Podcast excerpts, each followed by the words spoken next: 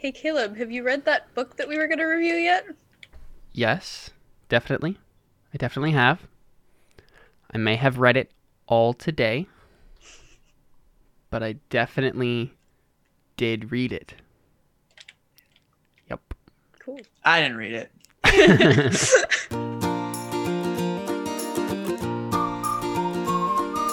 This is the Christian Artist, honoring Christ through creativity. My name is Caleb, My name is Connor.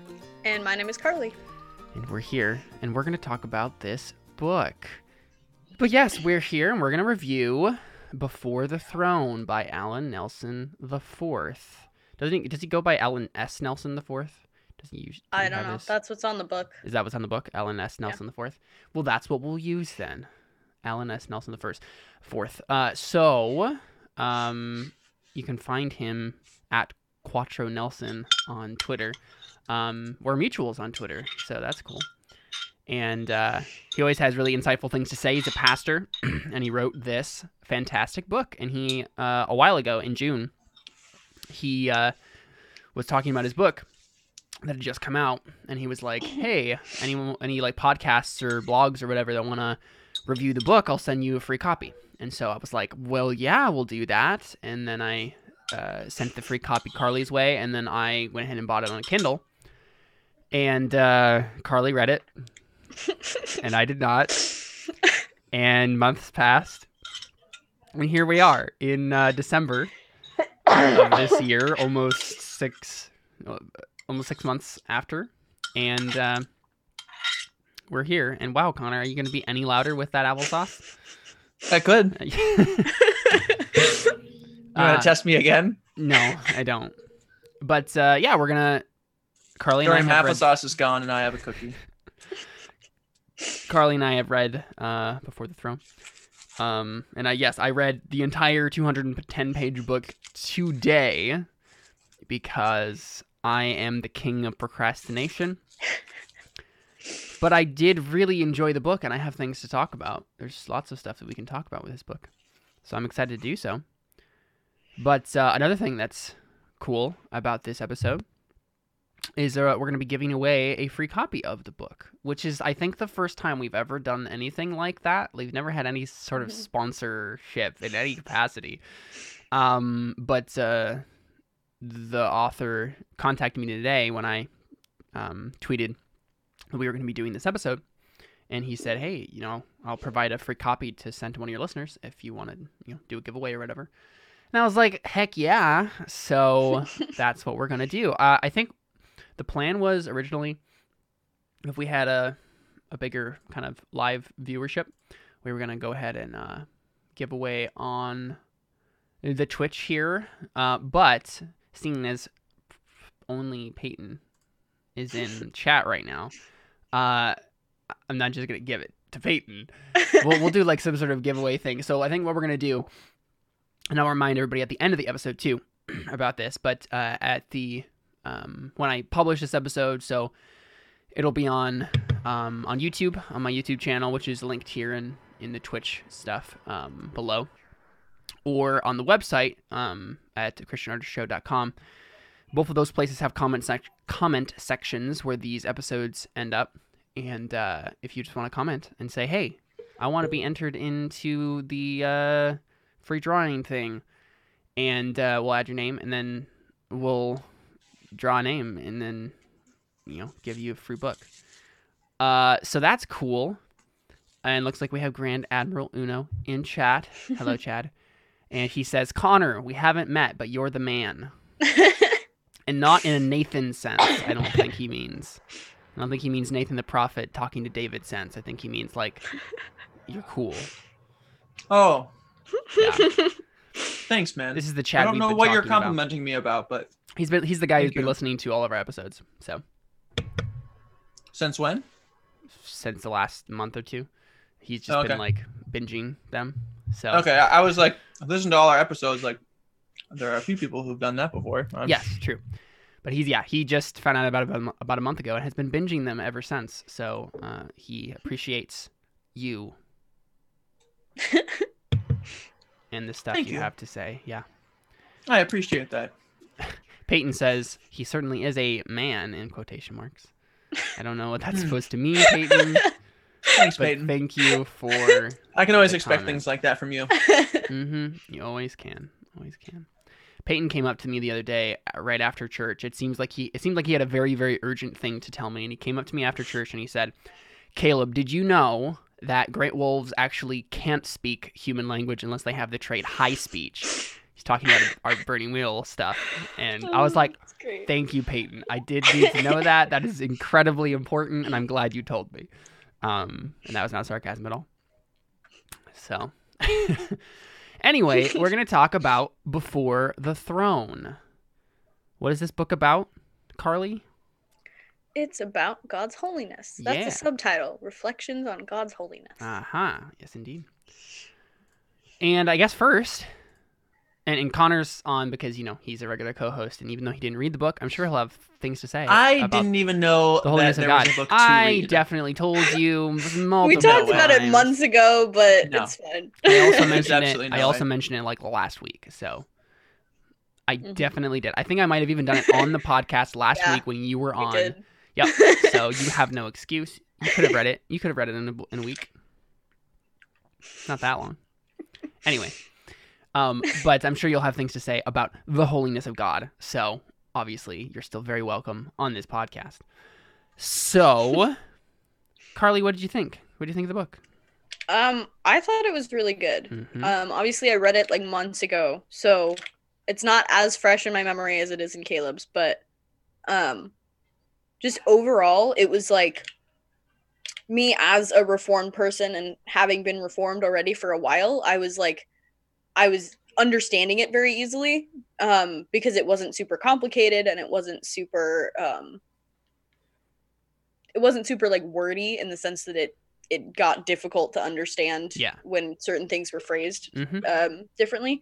Um, and when I finished the book, I was like, this would be a really good book for someone that's like just just starting to look into reform theology because it's it just kind of eases you in enough that like it roughs you it roughs you up around enough edges that it gets you thinking about really important biblical things. Yeah, for sure. but it doesn't it doesn't push you so hard that you're like okay i feel like i need to completely reject this because i'm disagreeing with everything. Hmm like he gets into the reasoning of why the holiness of god matters in every way that it does and how we apply that to how we worship god how we serve god how we evangelize and everything hmm so forth from that Absolutely. Yeah, I also felt the same way. It was definitely a really good primer on the holiness of God, really good for a person who's interested in learning about theology but maybe doesn't necessarily have the isn't, you know, super wide read in that um field.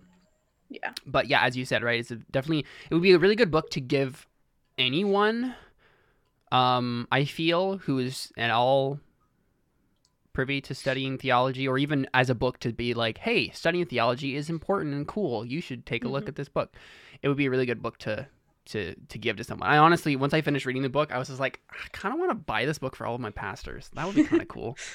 Yeah. Um, I did uh, end up giving a whole bunch of books that we got from G3 to my pastors.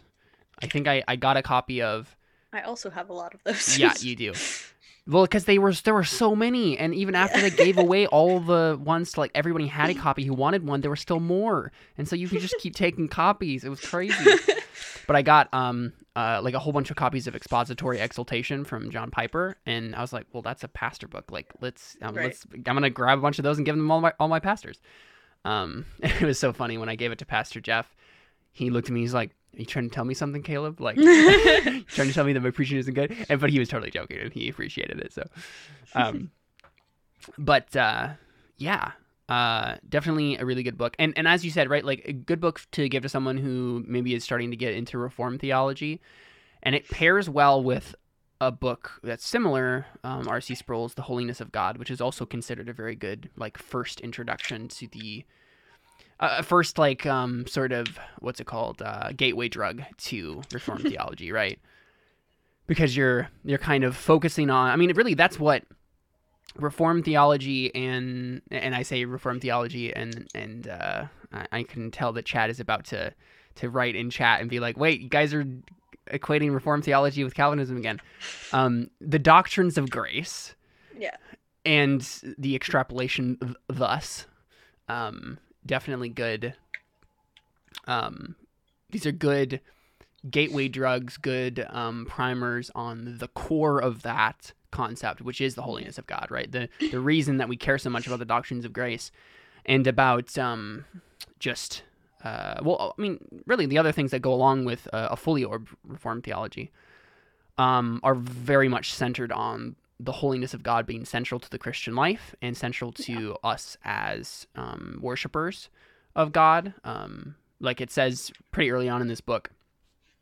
Um, I'll, I'll grab a pull quote from the introduction. He quotes Dr. Al Mohler and says, um, "If we begin with a wrong conception of God, we will misconstrue the entirety of the Christian faith." So, right, having a proper understanding of who God is and particularly that he is holy and that shapes everything about who God is and, and is a part of every attribute of God. Um, that is where we have to start if you're trying to um, encourage someone to look into what is considered the doctrines of grace or a more biblical Protestant perspective on soteriology and so on and so forth. Um, but yeah, I mean, I read the whole book today, and there's a lot of really good stuff in it. Mm-hmm. A lot of really good stuff, and uh, Allen Nelson is a fantastic communicator. I think he does a mm-hmm. really good job yeah. of writing in a way that's understandable, but also provocative, and has a really good. Um, I mean, you can tell he's a pastor because yeah. I think he has a really good sense of balancing personal anecdotes and stories with a fully orbed exegesis of the text mm-hmm. that he's studying. And so the the two primary passages that are being studied in in this book are um, Isaiah six and Revelation 4 mm-hmm. and uh, he does a really good job of. Uh, particularly Isaiah 6, 1 through 7, and Revelation 4, 5 through 11. Um, when we have pictures of God's holiness and uh, of God's throne, which is where the title kind of comes from, before the throne, and uh, gives us a really good picture as he exegetes it of what God's holiness is and how it impacts everything about God and being a Christian. Any other general thoughts, Carly, and then Connor as well, if you have any general thoughts on the holiness of God and what we talked about so far? Um, I mean, I think it was super helpful that he divided up the entire book in chapters that are all addressing God's holiness in its different attributes. Um, so like, just go to the table of contents, and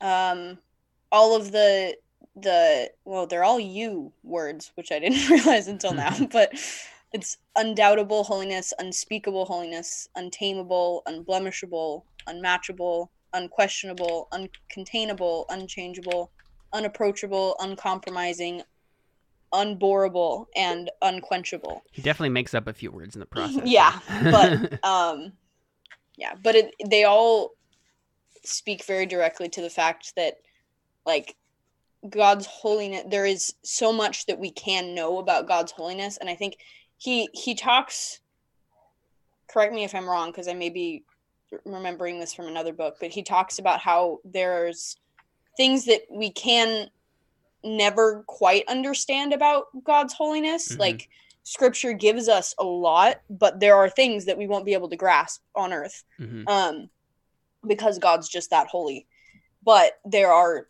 things like he he has every chapter as something that makes a claim about god's holiness and there are so many things that we can know about it that why are we not studying it mm-hmm. because it's such it's such an important thing and there is so much that we can't know about it mm-hmm. Mm-hmm. and to a greater extent i mean that's really what the pursuit of theology is it's it's an understanding that you will never know everything there is to know about god but that's why you study theology because yeah. there is an inexhaustible well of amazing things to be found in the character and and being of God and uh, understanding who you are in reference to God. Um, and so, even though language has its limits and fails us in describing the attributes of God, and um, we can't fully grasp what something like the holiness of God truly is, we can still, well, for, you know, primarily we can still understand much about it because of God's revealed word, and that's one of the primary things that he emphasizes early on in the book is that the reason why we can know that God is holy and what that holiness looks like is because God has revealed it to us in sacred Mhm. scripture. Um, and if if he hadn't deigned to do that, it would be truly impossible to ever understand anything about God's holiness. But because God has lowered himself down to our level in some capacity to explain it to us through human language, we can still understand some of it at least. And that is more than enough to help us Mhm. Understand who we are, who God is, and how we should respond to God as a result of the attribute of holiness. Mhm. So, Connor, you have any thoughts? No. I've, it's kind of interesting. I don't think we've ever done an episode like this before, where Connor's just kind of like, Well, but you guys have things to to base everything you're talking off of. Yeah. You know. I mean, you've read the Bible, Connor. You kidding me? It's so big. Oh boy. Um, but yeah, okay. Let's maybe do this then. Um, do we want to grab some of the questions from the book yeah. and talk about them? Um, let's see. Maybe each. I'm trying to think of uh, how we want to exactly go about doing that. Um, I kind of just highlighted some of the questions as I went. yeah, so did I. I circled a few of them. Yeah, do we want to just go to each chap at the end of each chapter and just kind of each pick one and then Yeah. see how far we get before we were like, all right, we need to be done with this. Um, Peyton in chat says Connor has no thoughts. He is not a man. wow, sharp dig from Peyton. Okay, I mean, well, so the one, let's see, from chapter one, the one, the first one that I highlighted was, what does it mean that God has spoken to us in baby talk in Scripture? That was one of the points that he made earlier on in the book. Is that um, he gave an analogy of, uh, let's see, see if I can find it. Um. Sure, that's chapter one. Yeah, I think so. Maybe it's chapter two. Yes, this is chapter two. two. Yeah. I just skipped through chapter one completely. I don't know what I was doing. Never mind. Chapter one. Ignore me. Um, here's one that I I highlighted. How should we handle a person that seems to cut up the Bible by either blatantly disregarding certain teachings of Scripture or by overemphasizing certain portions of the Bible while neglecting others? What if the person is a new believer? What if they are a pastor or teacher in the church? That's the same one I circled. Yep. It's a good one. It's a good one. Yeah. Well, what's the answer? Punch him in the face. No. Just kidding. I mean, that was one of the points that he made um, early on in the book because in chapter one he talks about Jehoiakim, um, who's uh, um, one of the bad kings of Israel who got God's word and then rejected it.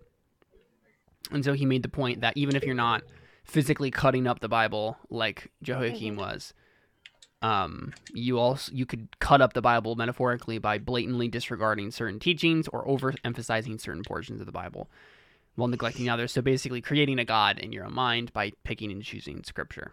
So how do we handle a person like that? Like, how do we respond? Let's just say if this is a friend of yours, how do you respond to something like that? Um, I mean, most obviously you would want to point out their error, and Don't um, ignore it. That's first step. yeah, and tell them what is actually true based on scripture. Mm-hmm. Mm-hmm. And we just do that by calling them names and telling them that they're an absolute Nope. jerk. No. Oh, okay. I got that wrong Nope. then. what book are you guys reading? Just playing devil's advocate, Connor. um, oh yeah, I mean, right, obviously still with grace and truth, and also uh, keeping in mind the um, the command in Matthew seven to not judge hypocritically. Um, Yeah. If you do the exact same thing, but you just don't like the way that some other person does it, uh, don't you know, get your get the, the log out of your own eye before you try to get the speck out of your brother's eye. So make sure that you are not doing the same thing before uh, correcting your brother, but also following through in Matthew, um, where it says later Matthew and uh, go to your brother one on one and tell you know tell them about this, um, about how I mean, because really, right, like we can't truly understand God properly if we are doing stuff like that, because we are going to come up with a um, a subpar view of who God is, and that's dangerous. Not only in a sense where oh wow this person could lead others astray and this is a sin, but also like you care about this person if they're Mhm. a person who claims to be a Christian, and you should talk to them about it, right? So Yeah. So then the other two questions that are part of that. What Mm-hmm. if the person is a new believer? And then what if they are a pastor or teacher in the church? Connor, what do you think? Okay, say that again. Do you mean if they're a pastor and a new believer? No, those are two separate no, questions. those are two different questions. And what was the first part? How should we handle a person that seems to cut up the Bible by either blatantly disregarding certain teachings of Scripture or by overemphasizing certain portions of the Bible while neglecting others? So cherry picking. Um,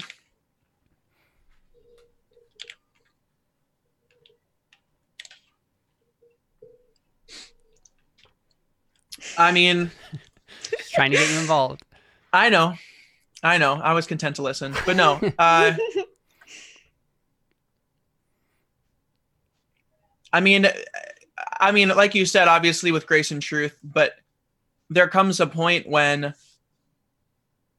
truth matters more than what a person might feel because there's a lot of stuff. There's a lot of stuff that when we get wrong harms people. So there comes a point when the truth needs to matter more. So, I, I mean, it specifically, I think it obviously is always going to depend on each specific situation, but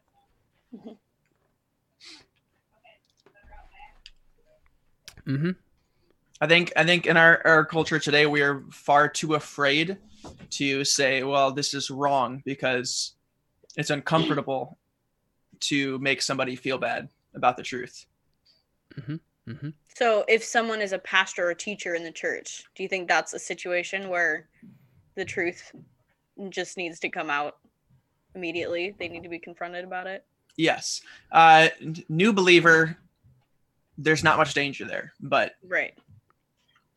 I would say a new believer, you just, I I mean, let's take Kanye West for example. Yeah. I mean, he's in a place right now where he is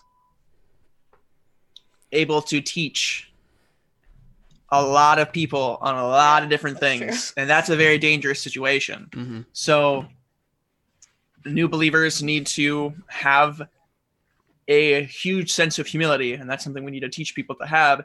Is hey, you don't know everything yet, so preach the gospel, but le- be be humble and be able to say I don't know for the rest of everything else until you know, until you study these things, until you learn. Yeah, and then with the pastor, I mean, obviously, if you, if this is a, if you're say you're a congregant of this church and this is your pastor, obviously you need to come to, uh, come to, to him in absolute humility because you, you're under their authority. Yeah. Um, but it doesn't mean that you shouldn't also go up to a pastor, and again, still following the teachings in Matthew to go to them one on one, and then with others, and then before the church, you know, the whole whole shebang. Um, but uh, keeping in mind not only that it is more serious if a pastor is doing this, but also you should come to it with more fear, with more fear and trembling, because if you, they're your pastor, then you're under their authority. So, yeah. But hey, if you say what you wanted to say and you were kind of mean about it and they end up not liking you, you can just leave the church, right? Go to the next one. Oh boy.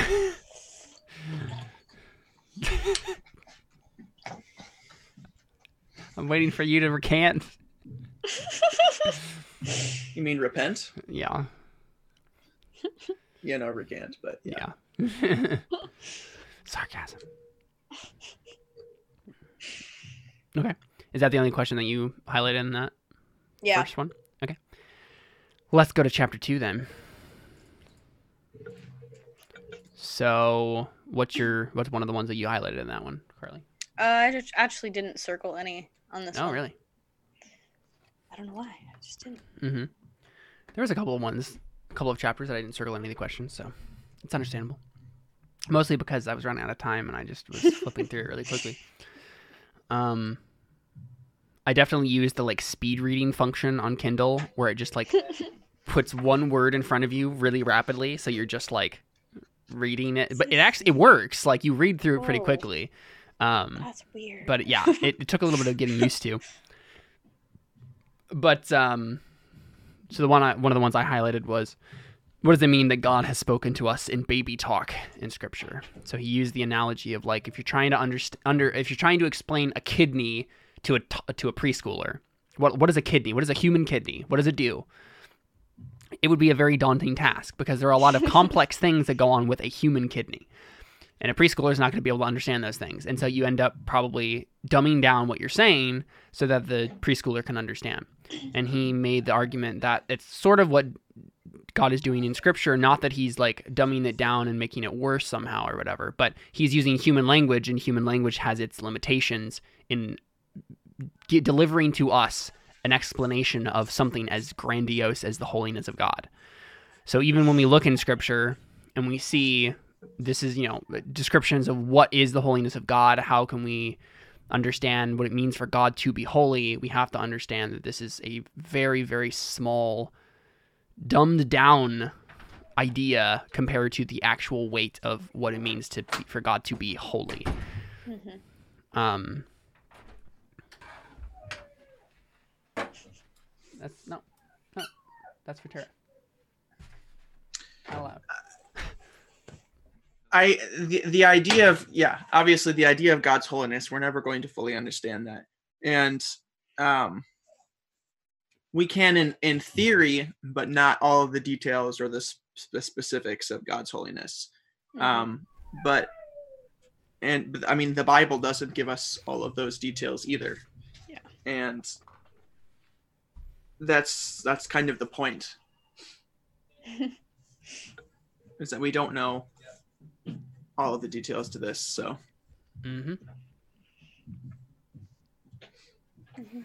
which which leaves more awe and wonder about God's holiness. Yeah. And that's, I think that's one of the points that I made earlier on in the podcast where we're thinking about um, the reason why theology is so great is because it's inexhaustible, is because there's Mhm. always something more to discover. Not that revelation continues or something, Mhm. but you'll always find greater and deeper depths of the simple truths that are found in Scripture by just studying them more and more. So. Cool. So we're just giving you a little sneak peek at the sort of stuff that's being talked about in this book. Did you uh, highlight, circle or highlight anything in chapter three? The questions. Um, I circled cha- uh, questions two, three, and five. Um, did you I'd- have any of those? Yeah, I highlighted one, two, and four. Okay. So what? You want to read out at least two? talk about two then. Um, in light of the eternality of God's throne, how do we balance excitement and despair in political triumph or defeat? What about when facing a national tragedy? so That is this, such a huge question. I know, right? Yeah. this chapter. Let's see. What was it about? It was. What was chapter three? Untamable the holiness. untamable holiness. What a question. Say it again. In light of the eternality of God's throne, how do we balance excitement and despair in political triumph or defeat? What about when facing a national tragedy? Well, obviously, hashtag that post mill. Yeah. Is he post mill? No, I don't think so. Um, but but I mean, ultimately, right? It's it's so because God's throne is eternal, and Jesus is king, as Kanye West so poignantly puts it. um, ultimately, it doesn't matter who's president or when Mhm. you have a national tragedy like 9-11 obviously those things can be horrible. And a, a government like collapsing can lead to a lot of like um, death and destruction and bad things happening. But ultimately all of these um, earthly powers are subject to god and are required to submit to God's law. And uh, honestly, a lot of times those sorts of things can be judgments by God because a, a particular government Yeah. is not actually following God.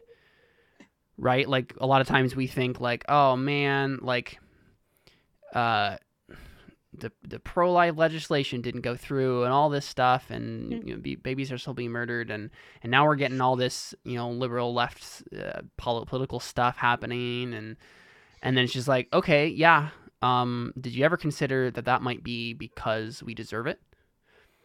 Um that the situation in our culture is so messed up that maybe god is particularly using those evil people to judge the people in this nation and to lead them into the consequences of their sin. And maybe maybe sovereignty of god works out such that even the political triumphs or defeats or national tragedies are all functioning as part of god's eternal sovereign plan to submit every enemy under his feet and to redeem and reconcile the world to himself Mm-hmm. Mic drop. Yeah.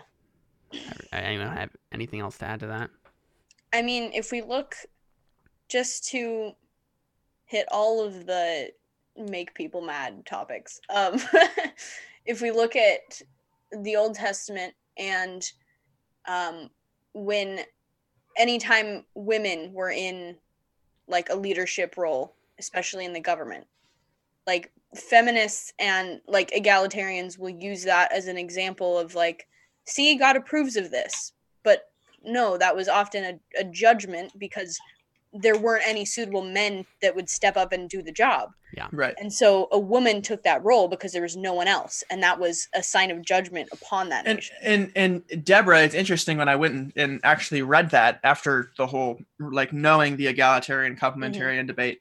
You go and read that, and she goes to a man and says, "Hey, Yeah. you're coming with me to Right. to fight with me, and and Yeah. you can take the glory for it," kind of a thing. hmm That's what happens. So she didn't what a, what even feminist be like, what a feminist deborah was right? You know what I mean? Like Not. it's I I'm literally It's- just. That's. I get frustrated. I get really frustrated. yeah. Because people are always constantly like, ah, Junia and Deborah and Mary and all these people, and I'm just like, have you actually read the accounts of any None of of, them women? would be feminists. None of them would be. None of them, in any way, shape, or form. Uh, anyway, this is a tangent we don't need to get on right now. I just, I don't know. I just randomly got mad, so I should probably just step back and not be mad. We Okay. good God is sovereign. That question? Yeah. hmm Yeah. Any more questions you wanted to go over from chapter three? Which one should you circle again? Uh, two, three, and five. Mm-hmm. Oh yeah, I particularly liked three. Yeah, let's do it. Um, it reminded me of a Andy Mineo song. but Mhm. um, what does it mean that God is good but not safe? What comfort do you receive knowing the Lord of Hosts is with us? So in the book, Connor, they uh, Allen Nelson argued that um, God is good but not safe in the sense that Oh, he- yeah. he's like a lion. He's like oh yeah. I mean no, as- that yeah, it's like Narnia. exactly. C.S. Yeah. Lewis. Yep. it- Right. I literally, there's literally a line in uh, Yeah. one of the Narnia books where it's like yeah, so that's in one of the Reform Con sermons that I've been yeah listening to. yeah Yeah. Yeah, so you so you understand. And just for those listeners, basically, it's like the quote goes like, "Oh yeah, he- you know, Aslan is a lion. Oh, is he a safe lion? Oh no, but he's a good, he's a good, you know, he's good, and he's the king." Um, Right. so And like, of course he's not safe. He's the king, but he is a good king. Yeah. Yeah. Um, but yeah, well, I mean, what does it mean to know that God is good but not safe? I mean, just knowing that it knowing our own depravity, knowing the depravity of mankind, God is good and he's shown abundant grace and mercy to us. But to those who don't receive that, to those who he has not given that grace, he is terrifying. Yeah. so um he he's good in that he punishes evil and he's not safe in that he punishes evil. Yeah.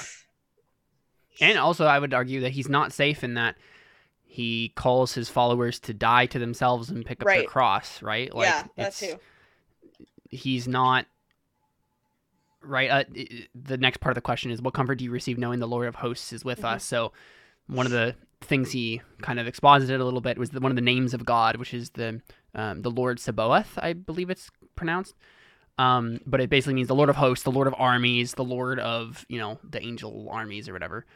And it's you know a good kind of way to to sum up this idea is a general of an army is not going to keep you safe necessarily, right? He Right. wa- he wants to protect you in a sense like that he he cares about the people under his or if he's a good general, right? He cares about the um the men under his jurisdiction and he wants the army to survive and for the people to go home at the end of the war. But the main goal he has is to win the war. Um, and that is good for God because the, the end of the war is the redemption of his people and the uh, um, display of his glory. And so you go up to the, the general to enlist into the army and you say, "Hey, you are safe, general," and he's gonna laugh at you and be like, "No, I mean, no, no part of this is safe. Like that's not the whole point of any of it. Um, the point is that we're gonna win, and you want to be on the winning side." And there you go. I just made that up off the top of my head. that was great. Thanks. but are we gonna win, Caleb? I mean, I don't know. Oh Things gosh. just look pretty Okay. grim. Hashtag that post mill though. Oh boy. I think, I think I've seen that around before. I think it's on my keychain or something, Yep. and I Yep. don't remember. Hmm. Any other thoughts on that question? I mean, what what comfort do you receive knowing the Lord of Hosts is with us?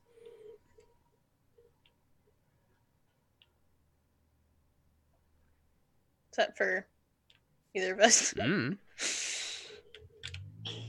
I mean, knowing that, like, being sure in your own salvation is very comforting Mhm. because Well, that's true. even though, even though, like, we're not guaranteed security in an earthly sense, like, we're called to die, literally.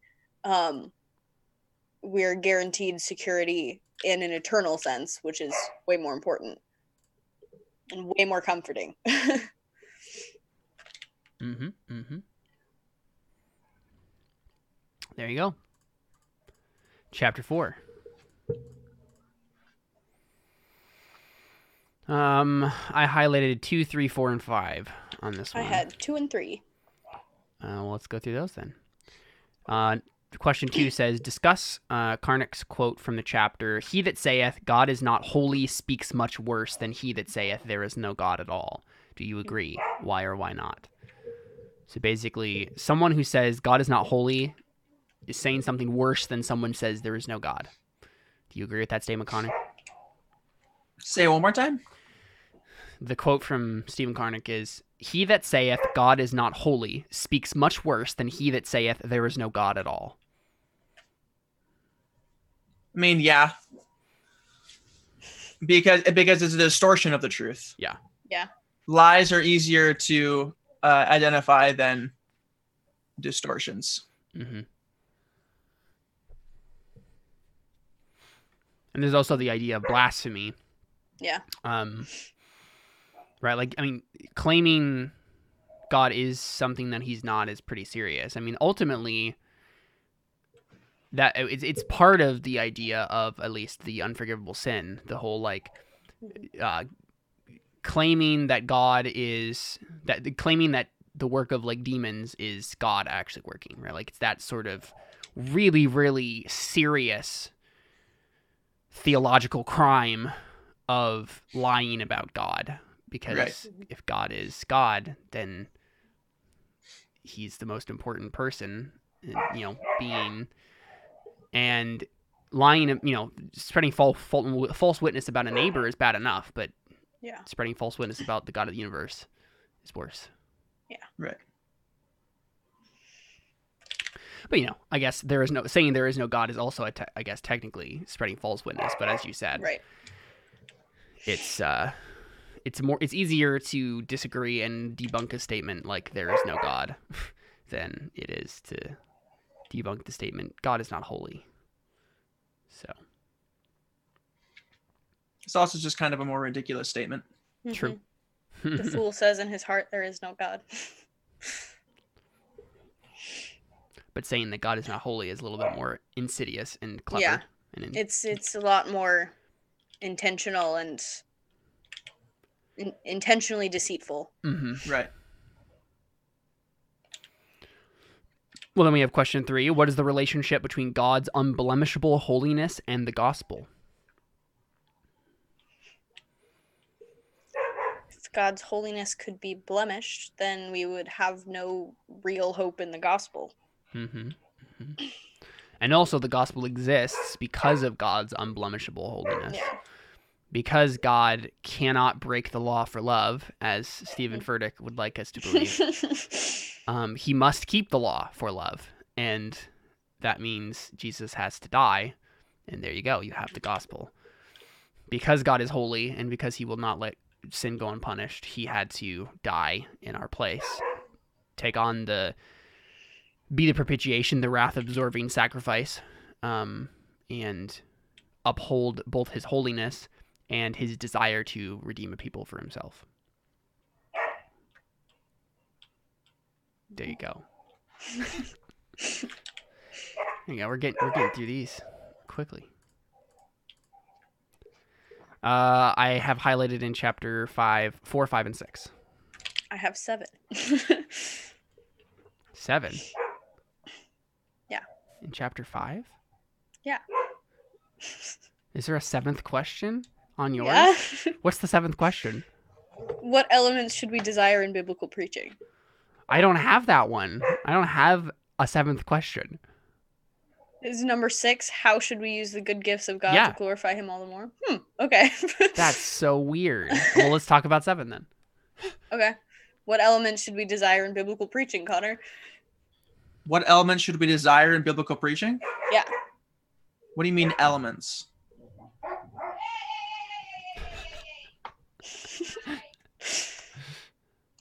I mean, I haven't read this chapter in months. Okay, let me let me look at at this again.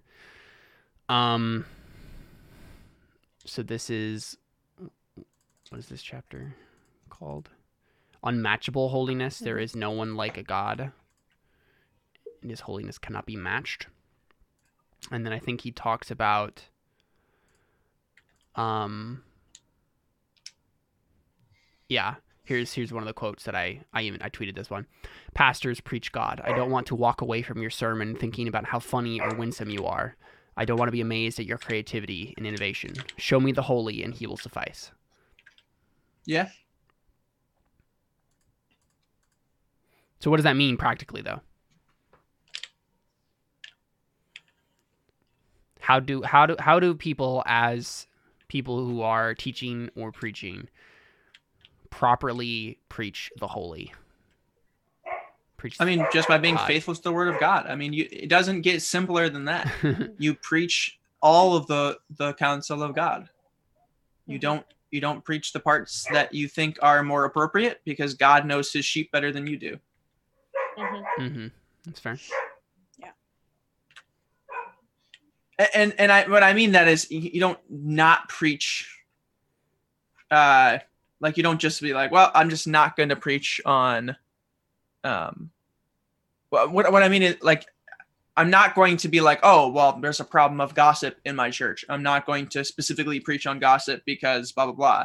What that means is when you're going through uh, a sermon series on the book of Ephesians, you don't skip chapter five because you think your uh, the families in your church are too dysfunctional to kind of hear that right now, or or you need them to hear a different idea of holiness first. Yeah. Yeah, I think that's often what I found in a lot of cases, unfortunately, um, is that I hear like, okay, so I looked at this chapter, and then here's what I think we should kind of take away from it, and like I'm gonna Right. focus on this one verse in this chapter, and that and that's where we're gonna build the whole sermon off of, instead of just preaching through the chapter one verse at a time and just explaining what it all means, instead of, I mean. Obviously, it's totally cool every once in a while to to just be like, "Hey, let's talk about this topic," and then here's some verses that Right. you reference that. But if you only do that, and especially if you just skip over passages as you preach through a book, you're going to leave your congregation with questions. And your job as a pastor is to answer those questions. It's to Right. help them understand who God is and how you can serve him better. And you can only do that if you have all of scripture uh, preached. And that, you know, obviously that's a very daunting task. And as a church, you're never going to necessarily go through the whole Bible, but um, you don't just skip over things because you don't think they're um, topical enough. hmm He's got a a set of paragraphs in this chapter that say, "I don't need life hacks. I need to see, I need to see the glory of the God of unmatchable holiness. Practical steps for Christian living have their place, but never let application overshadow ex- overshadow exaltation. Preach the Holy One. We were made by God, for God, and God is the one we need to see in your preaching." I'm not saying practical application is a bad thing. We should all eagerly desire to apply what the Bible teaches to every nook and cranny of our lives but perhaps we would all be better served if we paused to humbly behold the matchless holiness of God before rushing on to practical application. Hmm And he says, furthermore, we don't really need to pit the holiness of God against practicality anyway. The unmatchable holiness of God is practical. This I mean, yeah. conviction must drive our preaching. hmm hmm hmm Because if we understand the holiness of God, then you understand who we are, and then everything kind of just starts falling into place from there. I mean, just consider that, that every inch of scripture is important, and then Yeah. you just preach on that. It it shouldn't be a yeah. You shouldn't have to choose between the two. Yeah.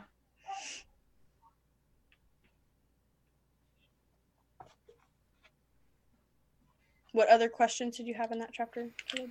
Um, hmm, hmm, hmm.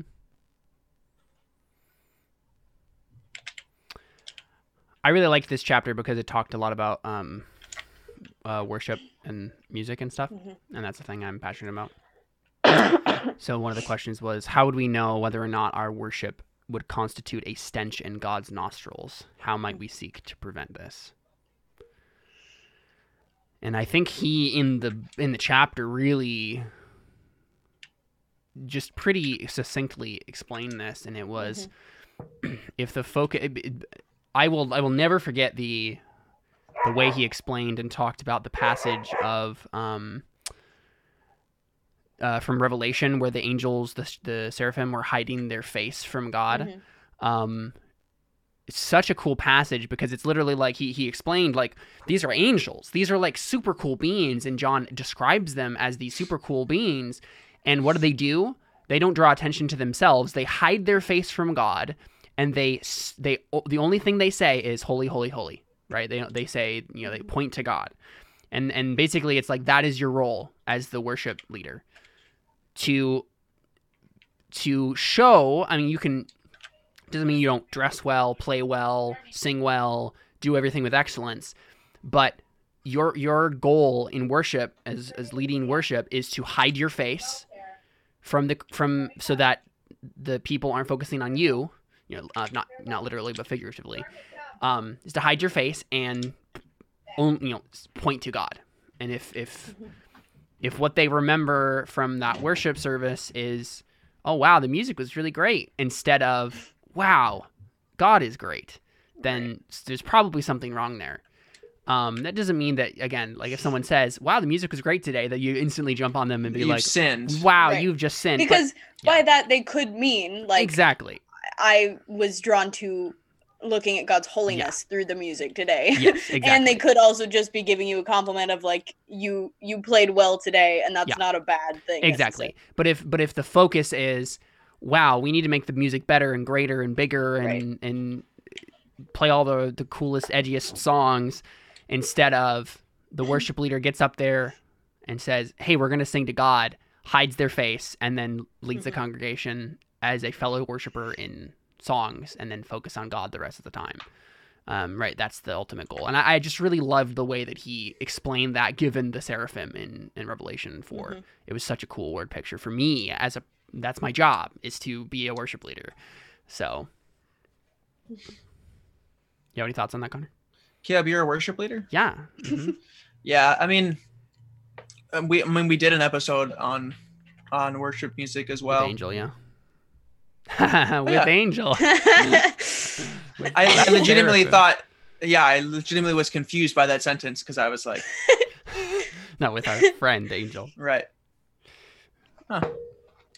oh speaking of angel just a really uh, a fun side note um, did angel tell you about the podcast idea he had connor no, So Angel? Angel has a podcast idea called Disagree with Me. And it's basically the whole point of the podcast is to get people who disagree on a topic and force them to talk it out um, in a respectful and sounds good. graceful manner. Um, and I'm like, yeah, bro, let's do it. Uh, like, let's, uh, let's, like, I'm legit serious. Like, we're gonna start a podcast, and he's been like making notes and doing research and stuff. And he was saying like, even if I can't find anyone to like do it with me right away, uh, just like there's there's other stuff we could go like going through an article and then explaining why we disagree with it and explain why that sort of thing but that's going to be another uh, podcast in the ever growing uh, media conglomerate that i am creating but uh, yeah so angel's excited about that sweet. Um, yeah, no, I mean nothing else to say about that. I mean, about the worship leader thing. That's the point. hmm hmm oh my goodness Sarah, quiet What'd you have from chapter six? chapter 6 i uh, highlighted 2 3 and 4 Okay. I didn't circle any, so Uh, okay, let's see. What is the significance that God is called holy, holy, holy, but never love, love, love? How should Hmm. we understand this properly without diminishing the wonder of God's love?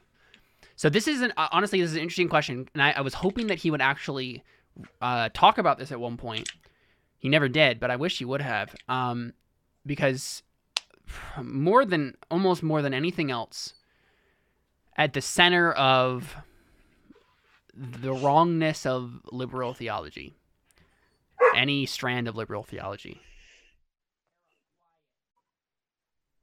is people taking the verse in First John that says God is love Right. and, And running, saying running and saying it. it. Right.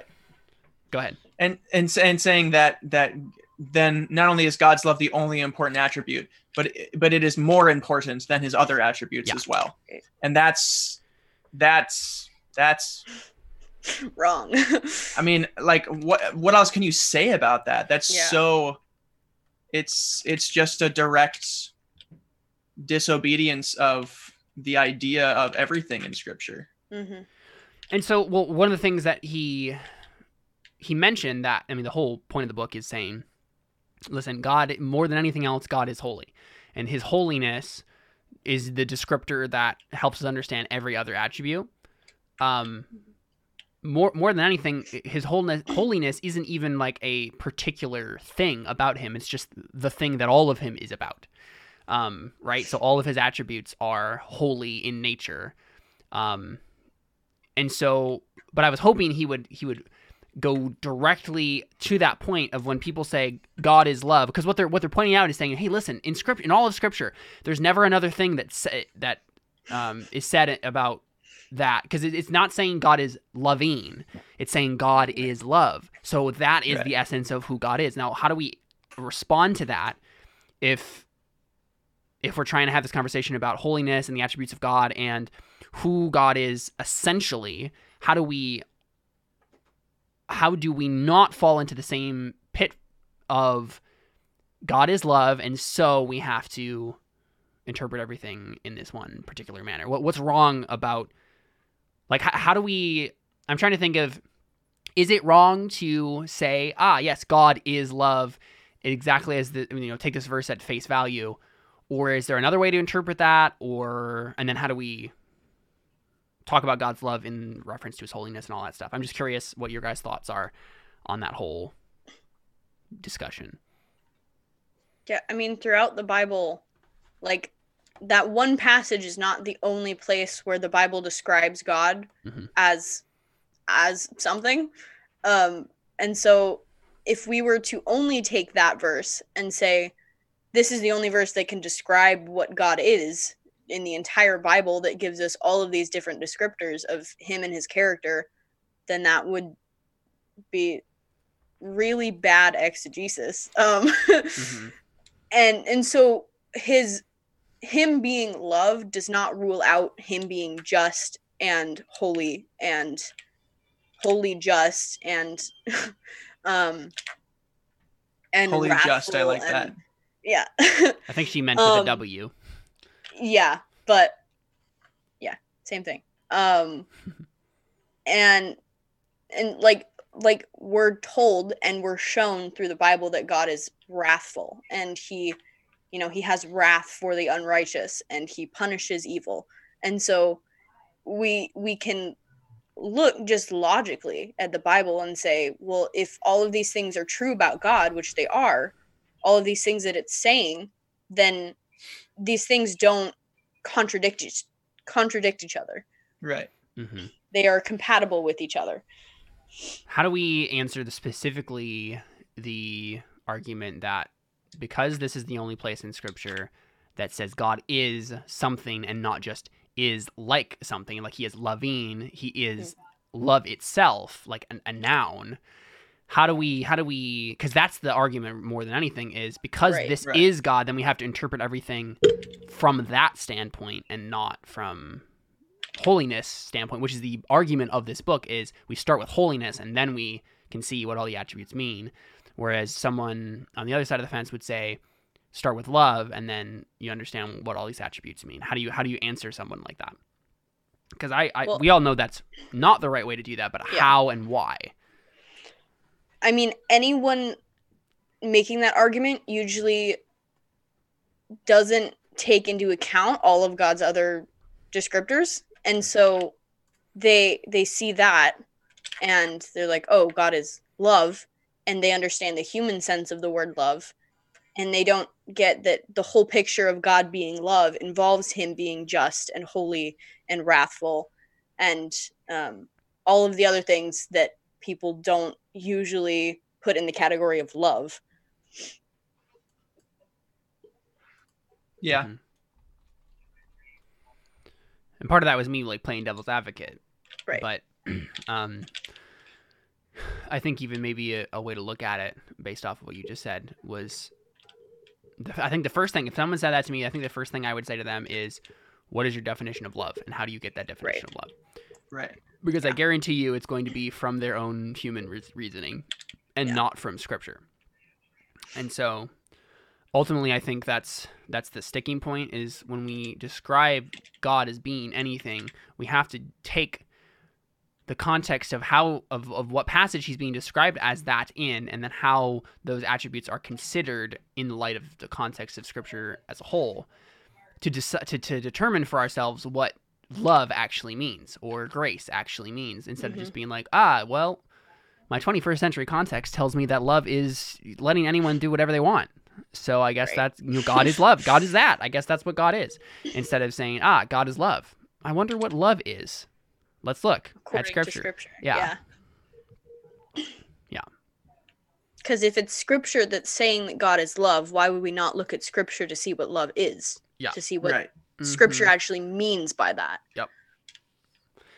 one of the first i think this might have been the first blog post i ever wrote like where it was like this is a, a theological topic i want to talk about Mhm. on like a, the blog that i had like forever ago it was literally like um I, the title of it and i'm still I still like this title, but it was God is love, but love is not always nice. hmm Um, because that was the thing that my particular friend group at that time was arguing with us about was All the time. all the time. Is no we just have to love people and god is love and all this stuff. And she's like but what is love? You're not def- like mm-hmm. your def- definition of love is coming from your feelings and not from scripture. Mm-hmm. And love is such a f- more fully encompassing thing than feelings or tolerance or whatever love is agape love is Mhm. wh- how God relates to humanity through His Son, um, you know, through his to to His redeemed people. Love is whatever God does, you know, for His for His people's good and His own glory, and all of those things are what love is. And so, discipline is love. You know, uh, Mhm. Having patience with a pagan nation and not smiting them, even though He probably, w- you know, would is also love. You know, this it's just this whole. It's so much bigger than. Let people do what they want to do. So, hmm man, I'm just I'm getting so many like high school flashbacks right now, Connor, and I don't like yeah, it. dude. I don't like it. I'm glad we're not in high school anymore. Yeah. Uh, okay, chapter seven. I've just got one circled. Uh, I have three and six circled. Let's see, what's the most interesting?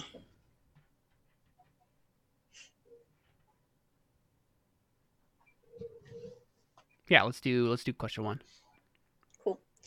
When a football player celebrates a touchdown, we say it's bragging. Why is it not wrong for God to celebrate who he is?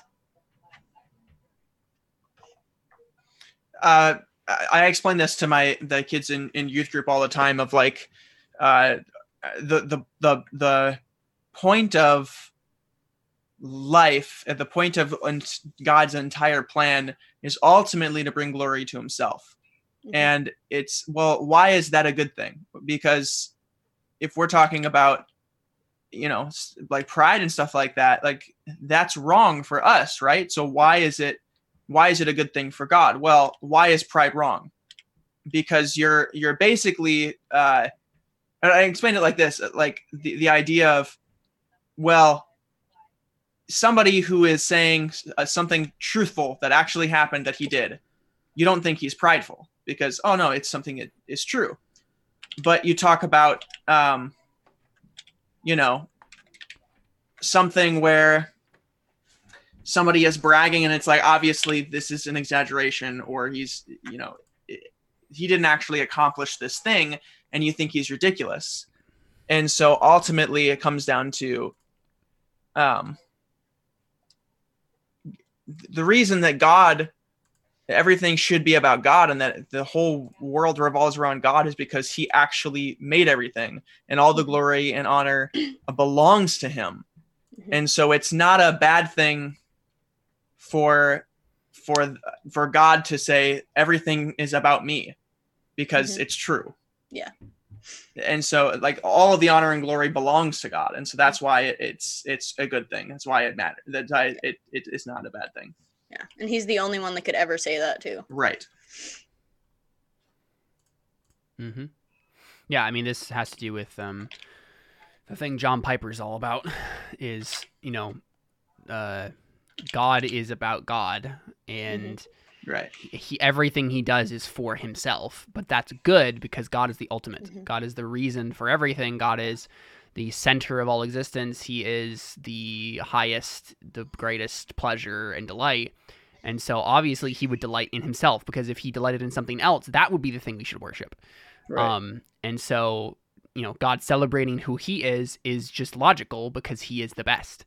If he celebrated anyone else, he'd be lying or he would be deluded or something, right? Um, which is all out outside of God's character. And so, yeah, right. The football player celebrating a touchdown, over exaggerating, um, is bragging because he's not actually that important. But Mhm. God celebrating his glory is perfectly appropriate because there's nothing else worth celebrating but God, Mhm. really, or something related, you know, ultimately dependent upon God. Yeah. Um, you know, celebrating, oh, God gave me this thing is another aspect of that, but Mhm. ultimately everything's about God. Right.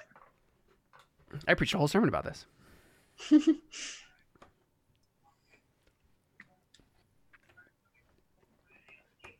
Cool.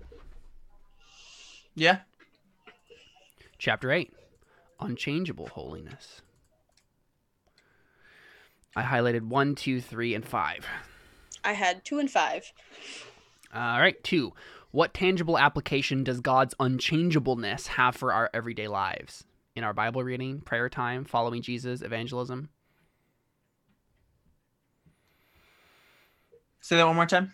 What tangible application does God's unchangeableness have for our everyday lives? In our Bible reading, prayer time, following Jesus, evangelism? I mean, I would take that piece by piece. It helps you in your Bible reading because you know that God is the same yesterday, today, and forever. Mhm. And so you don't have to to worry about God Changing his having mind. changed his something. mind since then, or. Yeah. or reality changing since then. No, because God is the same yesterday, today, and forever. God is not the God of Mormonism who changes his Right. mind Yeah. whenever the Mormon Council Then- decides, like, ah, Right. we should not be homophobic anymore. I guess, or God, I guess God changed his mind about that, Mhm. or I guess we shouldn't be racist anymore because the culture doesn't want us to be racist, or I guess we shouldn't marry multiple women anymore because the U.S. government is threatening us. I guess God Right. changed his mind about that. Right. I just Um, think it's so funny. in, in, in evangelism, eh, I mean, you have a uh, a consistent message always, and Mhm. you can you can Right. talk to somebody and preach the gospel to them, and they can be like, "Wow, that's exactly what this other Christian said," right. and it's great. That happened at uh, Whitewater. We used to talk to this guy every single day. Every single day we'd go to Whitewater, or every single like once every week we'd go to Whitewater. But every single time we were there, um, he would he would come and he would talk to us for like two or three hours at least. Wow. and um, he kept there were certain things where he would be like oh man like i've been talking to these christians at uh, um, mercy hill in, in janesville and uh, he said the same thing. He said a lot of the same things that you said. And like he mentioned that like at the end of like one of our conversations and i was just like man like he's just testing christians. He's like he he wants to know so bad but he wanted to see if christians agreed. He wanted to see if this was this was legit and to see if multiple christians all believed the same thing. So that was really cool. Mhm. um and so you have that that uh benefit there. Um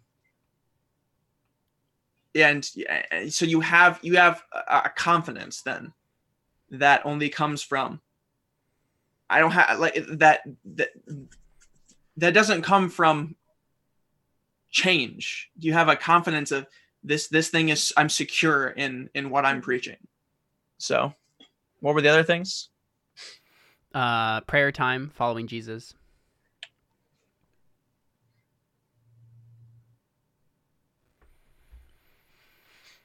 I mean, with prayer, we know that we're we're sure that we're not making our petitions to a God that. I mean, again, he doesn't change his mind, and so what he said about answering prayers is true, and we can depend on that. mm-hmm. So, hmm I think about like the difference if we were approaching and in like giving a request to an earthly king, right? Like maybe we Mhm. could be Yeah. like, ah, this is a good king, and he will like try to keep his word and not change his mind. But sometimes humans just do. That's just the way that is. They will change their minds. They will realize they were wrong about something. They will, and then change. You know, your request goes unanswered, right? Like to this king. It's like, ah, I asked him to give me this land, and he said he would, but then this other guy who's more important than me asked for it, and then he's going to give it to that guy instead. But we know that the king that we are requesting something of is perfect and good, and not only um, will he, you know, uh, not change in his response, but also he will not he will not uh, be treated like a genie and give us subpar things. He will give us him, which is the best thing. Yeah. And that's even if we don't, even if we aren't asking for the right things, right? He helps us to to realize what things we should be asking for, and then making us in line with His will and all of that stuff. Um, so best king, 2020. Hashtag Jesus 2020. That's that's what I'm voting for. What if I just did that? What if I went and voted? I just said Jesus Christ on the ballot. I mean, I'm sure other people kind of want to do that now. have. And then we could also look for an actually good candidate. Or we could just not worry about big politics and worry about small politics, like Babies Are Murdered Here too suggested. yeah. You watched that, Carly? Yeah. Yeah, yeah, yeah. I still haven't watched. No, I, that wasn't like a, a thing yet. of surprise. That was like I just wasn't sure if you had seen it yet. right. Um, no, but uh, Yeah, the thing that comes to my mind, in uh, again in God's immutability, is uh, Hebrews, uh, tw- twelve or eleven. I think it's eleven, where it's talking about all the people in the Old Testament who had faith and were saved. I think it is 11. Um, yeah, it's eleven. That that passage is is great Mhm. where you can see all these things in the Old Testament and then have such confidence in your present because you can see how God was faithful to his people back then and and have you know uh, confidence there so that was something that that I always always thought of hmm hmm Well, I don't know if we want to go through every single chapter and do the questions. That's fair. because they're they're uh we might we need to leave something for them to actually a reason for them to go read the book. I mean, there's still plenty of reason to read the book. We barely Mhm. touched the extensive stuff that it talked about. But uh maybe maybe we'll just leave off there. Um anyone have any last thoughts about this topic or the book? no Great book. Recommend it. hmm Uh yeah, it, it was a really good read. I gave it five stars on Goodreads, so you know, it's definitely definitely good.